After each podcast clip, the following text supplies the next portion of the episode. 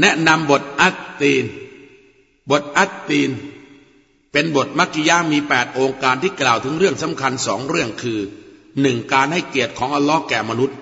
สองเรื่องการศรัทธาการชำระสอบสวนและการตอบแทน บทนี้ได้เริ่มด้วยการสาบานต่อสถานที่อันศักดิ์สิทธิ์และมีเกียรติ ซึ่งอัลลอฮ์ทรงกำหนดให้เป็นสถานที่เพื่อการประทานองค์การแก่บรรดานาบี และรอซูลของพระองค์ สถานที่เหล่านั้นคือไบตุลมักดิสภูเขาตรุษและเมืองมักกะ โดยที่อัลลอฮ์ทรงยกย่องให้เกียรติแก่มนุษย์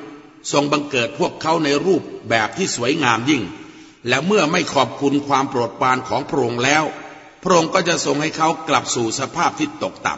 ำบทนี้ได้ตำหนิคนกาฟิดที่ปฏิเสธวันแห่งการฟื้นคืนชีพและวันชุมนุม หลังจากที่หลักฐานอันชัดแจ้งได้บ่งชี้ถึงเดชานุภาพของพระเจ้า แห่งสากลโลก ในการสร้างมนุษย์ในรูปแบบที่สวยงามยิ่ง บทนี้ได้จบลงด้วยการชี้แจงถึงความยุติธรรมของอัลลอฮ์ด้วยการตอบแทนแก่บรรดาผู้ศรัทธา และลงโทษพวกปฏิเสธศรัทธา ในการนี้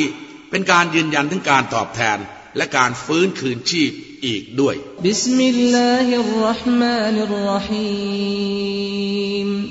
ด้วยพระนามของอัลลอฮ์ผู้ทรงกรุณาผู้ทรงเมตตาเสมอ والتين والزيتون وطور سينين وهذا البلد الأمين ขอสาบานด้วยต้นมะเดื่อและต้นมะกอก และด้วยภูเขาตูรซีนาย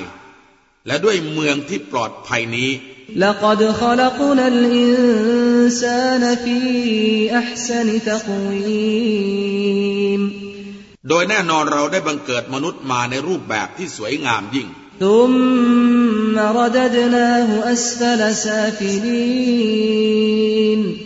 แล้วเราได้เขากลับสู่สภาพที่ตกต่ำยิ่ง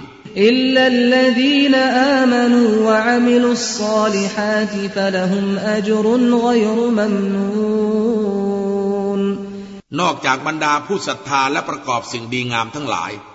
โดยที่พวกเขาจะได้รับรางวัลอย่างไม่มีที่สิ้นสุด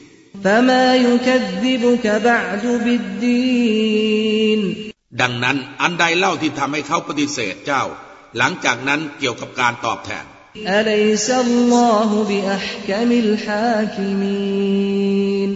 ไม่ใช่อัลลอฮ์ดอกหรือ เป็นผู้ตัดสินที่ดีเยี่ยมในหมู่ผู้ตัดสินทั้งหลาย